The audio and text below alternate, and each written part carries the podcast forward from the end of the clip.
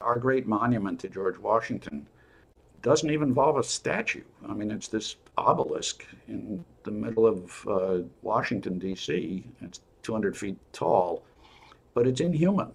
And that's what we've allowed him to become in, in our culture. And I think that's, that's a sad thing.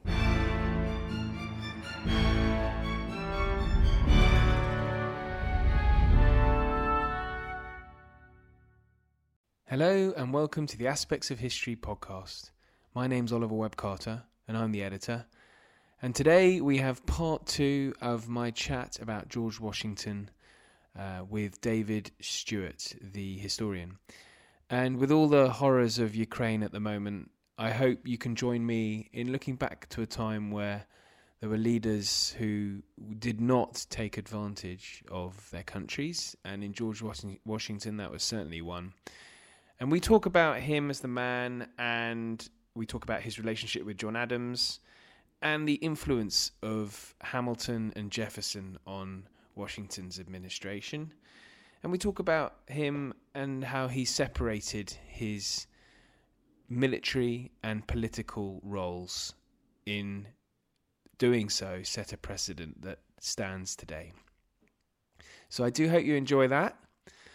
Elsewhere on our website, we've got a great piece uh, coming up for International Women's Day, all about this quite amusing uh, woman called Mary Frith, who sounds like an absolute character of the uh, Stuart period.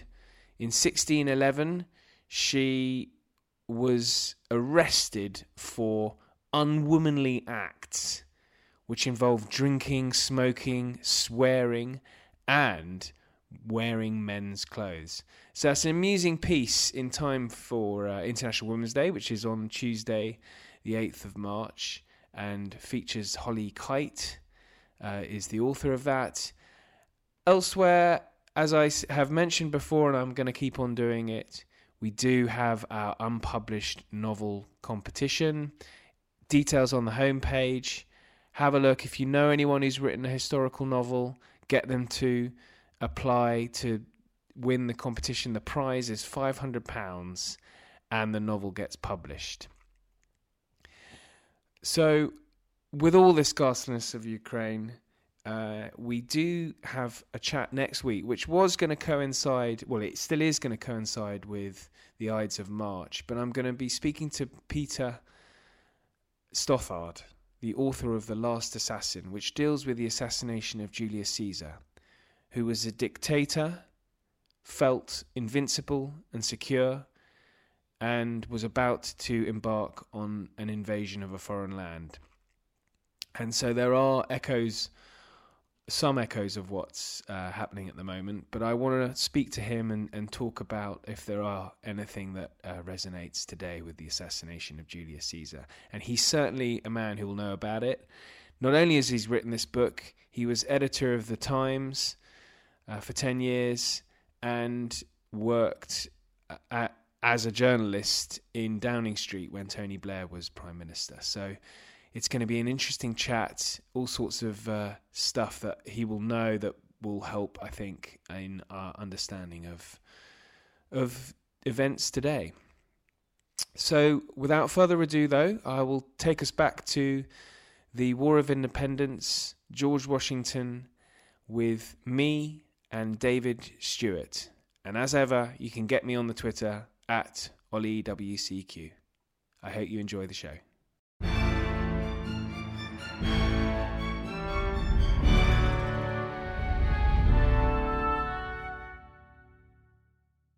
The main thrust of the book is his sort of political um, his political learning. So uh, he, he he cuts his teeth in the, the Burgesses. Does as a Burgess in in the uh, uh, uh, in Virginia, um, which is I guess would that have been the equivalent of a state senator nowadays?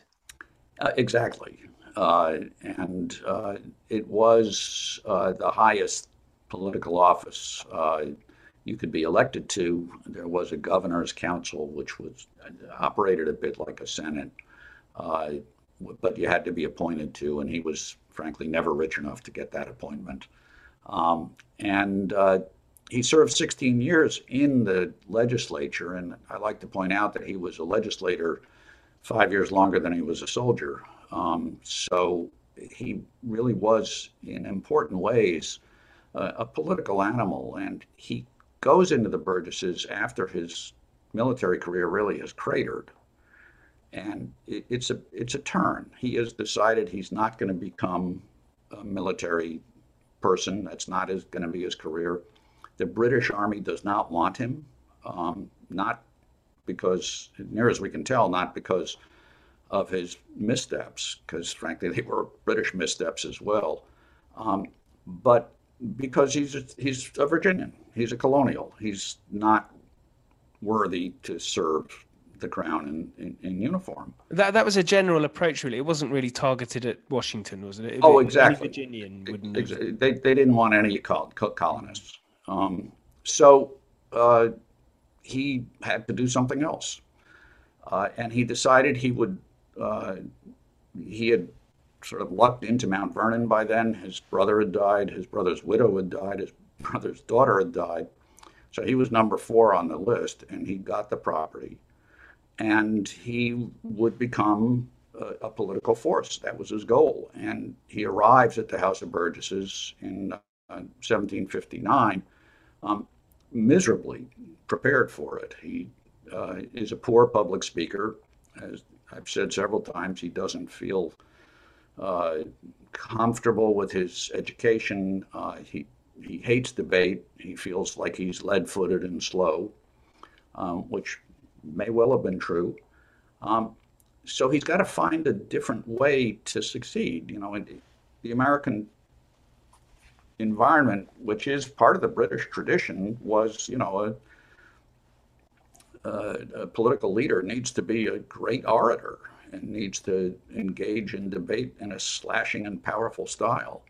Well, Washington can't do that. So he's got to figure out other ways to advance, and and that's his great challenge after the uh, Seven Years' War. There's a there's a great story um, where he's uh, in the Burgesses where he's trying to get some legislation passed to stop pigs um, sort of basically crapping everywhere. And uh, he doesn't manage to get it through, does he? He has to rely on a, a colleague to, to sort of oil the oil the wheels. Yeah, it, it's a slightly mysterious sequence because this is pretty non-controversial legislation that has been adopted in a number of places, and uh, it seems like a slam dunk, doesn't it? Yeah, it, it, and who's against it? You know, the pigs don't actually vote, um, so but but it fails, and then it comes back very quickly, and clearly, in my mind, Washington has recruited um, Edmund Pendleton, who was the smartest lawyer in uh, the House of Burgesses at the time, to carry the bill. Uh, Pendleton reinvents the bill. Uh, he calls it uh, a bill to preserve the water quality. It, it's an environmental bill now, uh, because of course, when the pigs do what they do, um, the it, uh, it, it, makes the wells not, the wells and the drinking water noxious uh, and it sails through. And Washington doesn't say a word through the second life of this legislation. And my sense is he's just sitting there learning.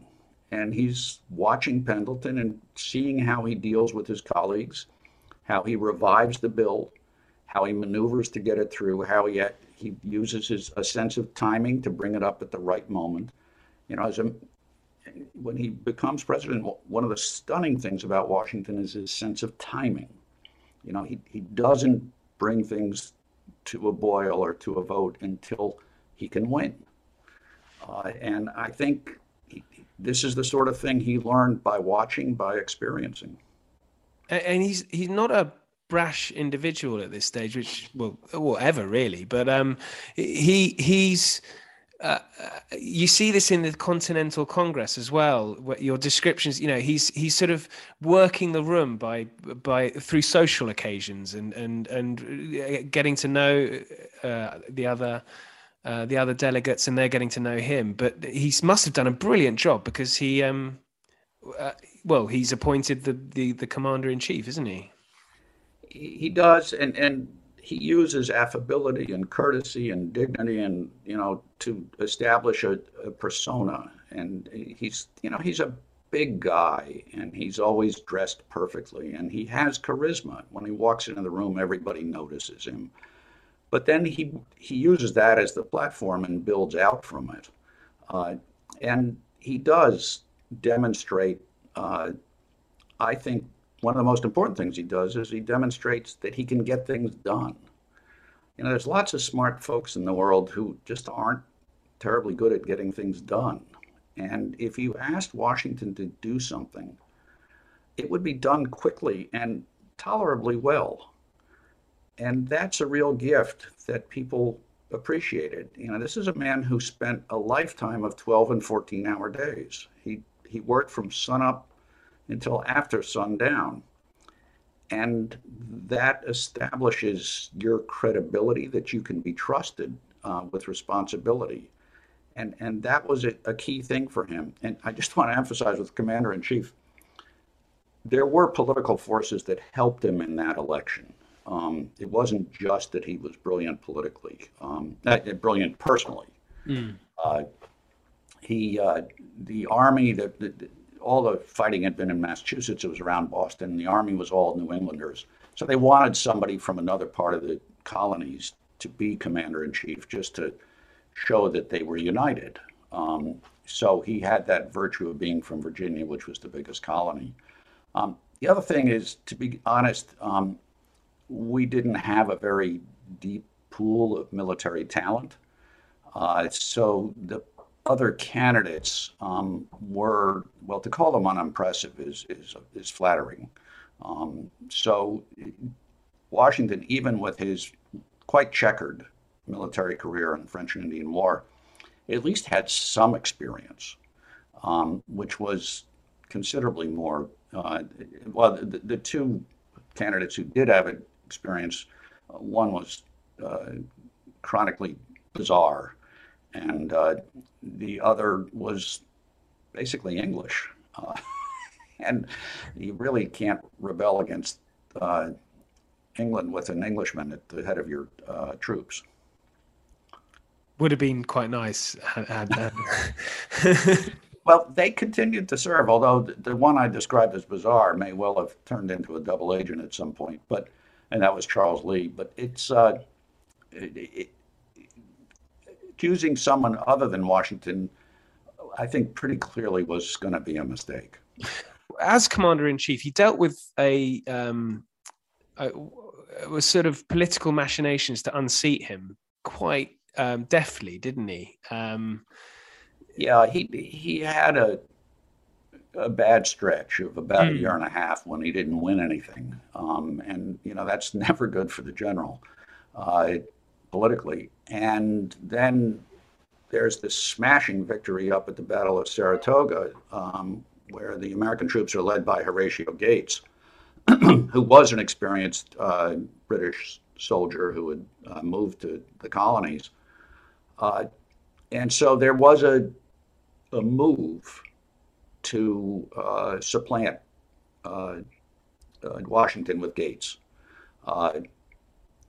and it was done subtly. He, uh, Gates had an ally who was a smart guy. Uh, he's disappeared in history mostly because he lost um, this particular struggle, um, but he arranged sort of bureaucratically to set up an organ, uh, uh, an organ superior to Washington, and then to get Gates as president of that. They called it the Board of War, and Washington could have taken them on directly. And I think the young Washington would have, you know, uh, been thundering in, uh, diatribes against them and uh, really uh, created quite a ruckus. But Washington keeps his powder dry, and he he basically says, you know, I don't take these guys seriously. They're going to mess this up, and ultimately they do. Um, they sort of overreach themselves. Washington makes some key alliances with people in, our, in the Congress. And the, we had no actual government at this time. We had a Congress, which was essentially a debating society and a diplomatic body. Uh, but the Army answered to Congress. So Washington always respected them, and he got support from them, which was essential. And the the conspirators uh, just uh, just fritter away. It, it, it ran its course in about 90 days during a, win, a winter, and it was a winter of discontent, uh, a, a, phrase that comes to mind. But uh, again, it's it, to me, it's a sign of Washington's maturity that he he, he plays his cards carefully. Um, he doesn't bluster around. Um, he, he knows that he's got strengths, and he's got to essentially let these people blow themselves out. And I guess the strengths that he learned in the French and Indian War with um, you know lightly armed but fast moving troops was was going to be much better than the British approach of marching steadily in line was going to be successful. Yeah. yeah, although to be honest, the British learned that same lesson. Um, we shouldn't be too arrogant about this. Um, they, they, walked into enough ambushes that they, they that really wasn't the way to go. And so they had um, light infantry uh, during the Revolutionary War, and they had German un- units that also fought uh, the same way. I think the Jaegers, uh, you would describe that way. So, uh, you know, war in America was different. Uh, it, it, was not a bunch of open fields that you could um, have set piece battles in. Uh, that occasionally happened, but it was the uh, exception, not the rule. Um, now, I was very interested in um, uh, George Washington's relationship with John Adams because they seem to have got on quite well um, early on at the First Continental Congress and but it's not a warm relationship, is it? Um, what, what what was their relationship like? It's a great question, and I'm not totally comfortable answering it because I'm not positive it is a relationship. They don't exchange direct letters that have survived, particularly other than business letters. Uh, and Adams latches onto Washington as, at the Continental Congress as the best answer to the need for a commander in chief, and he does endorse him and present him. So that's a key step. But it's not because he, he's crazy about Washington. And, you know, Adams is this short, dumpy guy who's way too smart for his own good. And uh, Washington's this tall, you know, elegant fellow who, you know, Adams thinks is a little dim. Uh, so they're not naturally, uh, they don't have a natural affinity for each other. I think it got worse for Adams because when his wife finally meets uh, Washington, uh, Abigail Adams, who was brilliant letter writer, someone uh, who uh, who's uh, her impressions that she left are, are wonderful. Um, she thinks Washington is the bee's knees, um, and she just carries on about what an impressive, marvelous man he is, and that had to annoy the heck out of John Adams uh, to have his wife carrying on like that. And then when Washington is elected president, um, he gives a very diffident endorsement to Adams as a candidate for vice president. In fact, he gives it so late that nobody can actually read it in time for the voting. So, you know, by the end of his presidency, Washington knows Adams will be his successor politically, and you know he wants Adams to win because Washington does not want Jefferson to win that next election. That's the first real contested election, uh, and so there is a little warmth between them then, but that's about it. And uh, Adams always had a bit of resentment that Washington got all the attention. Uh, and he has a famous quote about that. That you know the history would only notice Washington and Franklin and wouldn't notice terribly important people like him. Um, and it was a pretty good prediction. uh, now, in your in your introduction, you you mention, um, I think in in the in one of the final sentences that we shouldn't be asking whether we're Hamiltonian. I say we Americans shouldn't be asking whether they're Hamiltonians, Hamiltonians or Jeffersonians. They're Washingtonians. But is is that is that more because Washington finessed sort of Hamilton's um, uh, ideas behind where the government would go, rather than Jefferson's slightly more um, disparate approach to the United States? You know the Hamilton versus Jefferson argument, which is one I've lived with way too long, um, is continues because you can argue both sides. Uh, Hamilton did, in fact, have a tremendous impact on the economy. Um, but then when Jefferson becomes president, as our third president, he does change the political culture in a way and opens it up uh, to more uh, democratic common man forces. Uh, and they both leave a big imprint. But they are the contestants, and you know, I end up falling back on this sometimes. They both worked for Washington, mm. and he was the guy whose vision of America as a continental nation, as a nation of significance, as a nation of stability, and you know, we're not doing so well on that last part in the last couple of years. Um, is the vision that actually, I think, has prevailed for most of our history. And, you know, what we expect from a president is what George Washington modeled.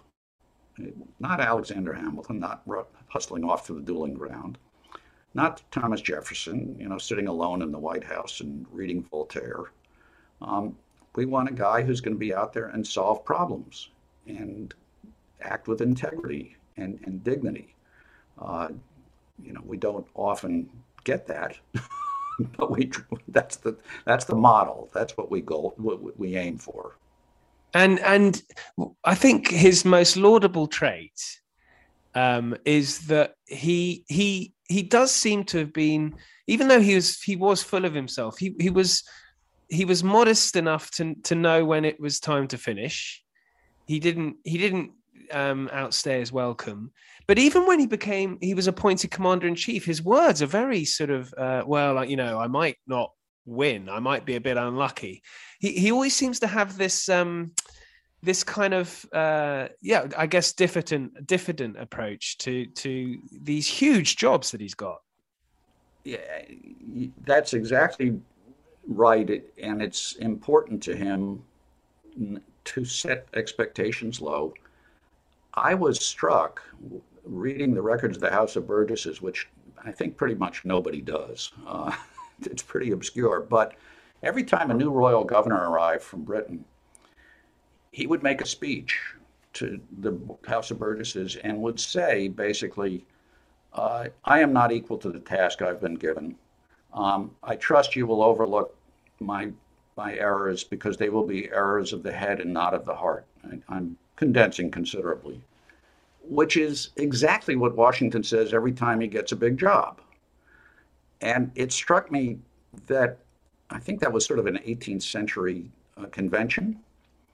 And it was one he imbibed from those royal governors.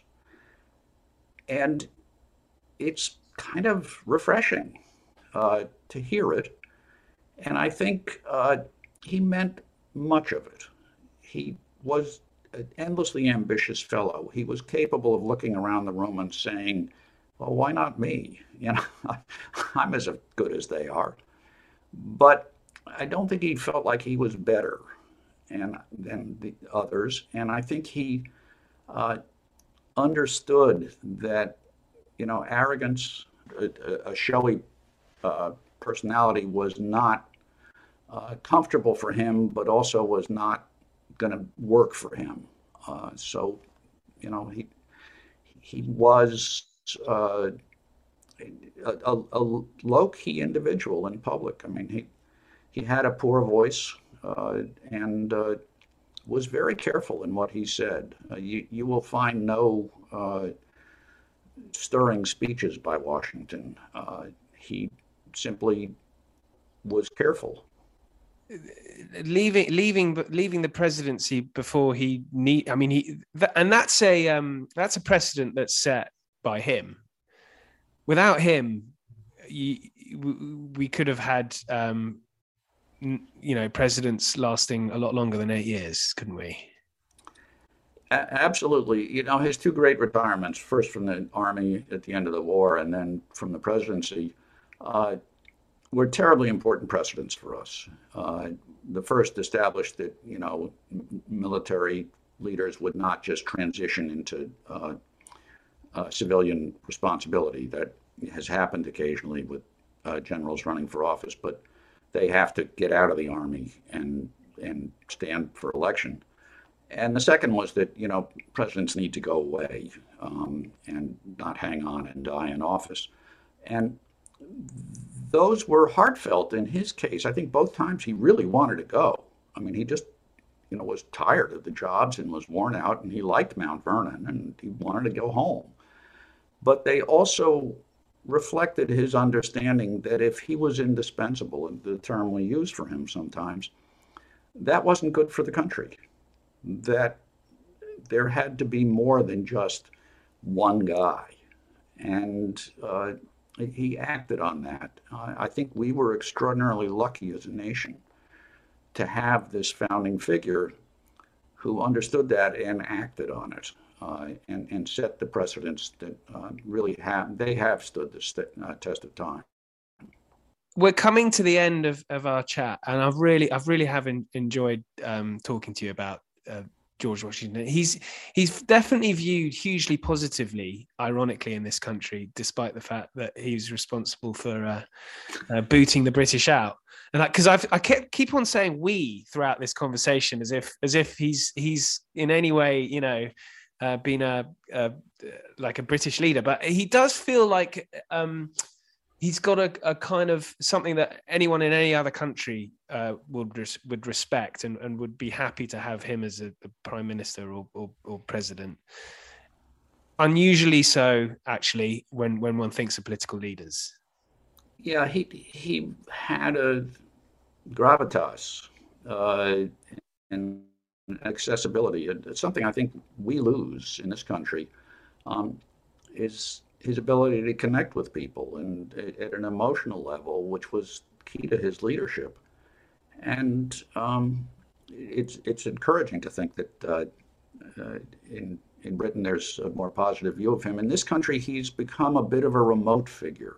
Uh, part part of that is time, um, but part of it is uh, the persona he had. You know, his face has been such a totem in this country, you know, it's on the dollar bill. It's it's ubiquitous, and it always looks like his teeth hurt, which in fact they did.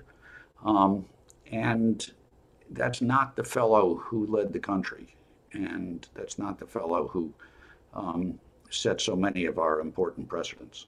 And, and do you think more recently? I know we've covered slavery, so we don't have to go into it. But do you think that's another reason why maybe he's not um, given as much uh, nowadays of, of respect as he as he should have? I, there is a, a, reflexive reaction to any of these slave owning leaders about that. But no, I, I, think we lost Washington well before that. Right. He just became this this marble figure. I mean, the, our great monument to George Washington um, doesn't even involve a statue. I mean, it's this obelisk in the middle of uh, Washington, D.C. It's 200 feet tall, but it's inhuman. And that's what we've allowed him to become in, in our culture. And I think that's that's a sad thing, and, and one in my my small way I'm trying to uh, counteract. Well, I think you have. He he does come across. Um, you certainly get his humanity coming across very much so. Um, and now you've written about um, uh, James Madison, Aaron Burr. You've written about the um, uh, the impeachments of presidents, which you know, I mean, all these things I could talk to you for hours about. But um, are you are you planning on another nonfiction? I know you're writing novels, and we're gonna um, uh, looking. I think you've got a novel coming out in November, um, and one's just come out. But but are you planning another nonfiction um, book? I am. Um, it, it is not ready for prime time, so I, I can't okay. uh, describe it, but. I, I am looking for a, a change. Uh, I feel like I've worked through this era uh, pretty hard, and I'd, I'd like to um, take on something else. Oh, I was wondering if you were going to do something like John Adams because um, I don't. Yeah, I, fascinating character. They are, but I, you know, to work a couple of years or more, the Washington book took five years. Um, yeah, you got to really want to do it, and uh, I can, I can tell I don't. okay, well, fair enough. Uh, David, thank you so much for coming on. It's been really interesting. Um, I'll I'll, um, I'll put um, links in the show notes for for the book. It's coming out in paperback. It's it's just coming. In fact, what I haven't mentioned is that it, two days ago was George Washington's birthday. Yes, he's 290. Yeah, which was celebrated, wasn't it, early on in, in um, but not anymore, sadly. Well, you folks are to blame for that. It was uh, the tradition to celebrate the king's birthday, so Washington was the closest thing we had. So uh, they made his birthday a national holiday, and it was right up through my childhood. Oh, right. Um, yeah, and you know it was a day off, and so was Lincoln's birthday, uh, and they fell very ten days apart in February. So um, in good years, he got two days off. Um, then we fell prey to this hideous modern obsession with three-day weekends, and so now we have President's Day, which is always uh, on a Monday, so we can have a three-day weekend in February. and I refuse to celebrate Franklin Pierce or James Buchanan or Richard Nixon as presidents. So I view it as Washington's birthday. Fantastic, fantastic. well, thank you very much, and um, I'm sure we'd love to get you back on again to talk about some of the, uh, especially impeachments. I find that fascinating. Well, thank you very much.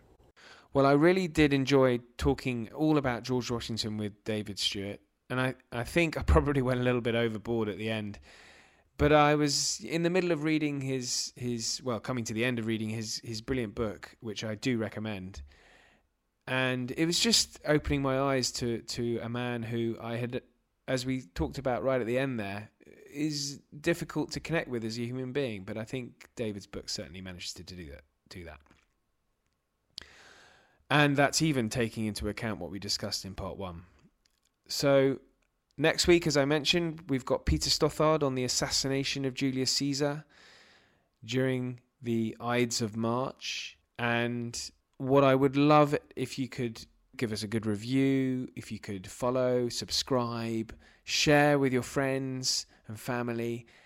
It's great doing these. You get an hour to talk with a fantastic historian. I get to read a book all about what they've been uh, writing about, and it allows for a, an interesting chat. So if you've got any suggestions, you can get hold of me. I'm at OllieWCQ on the Twitter. But I will leave you. Thank you and good night.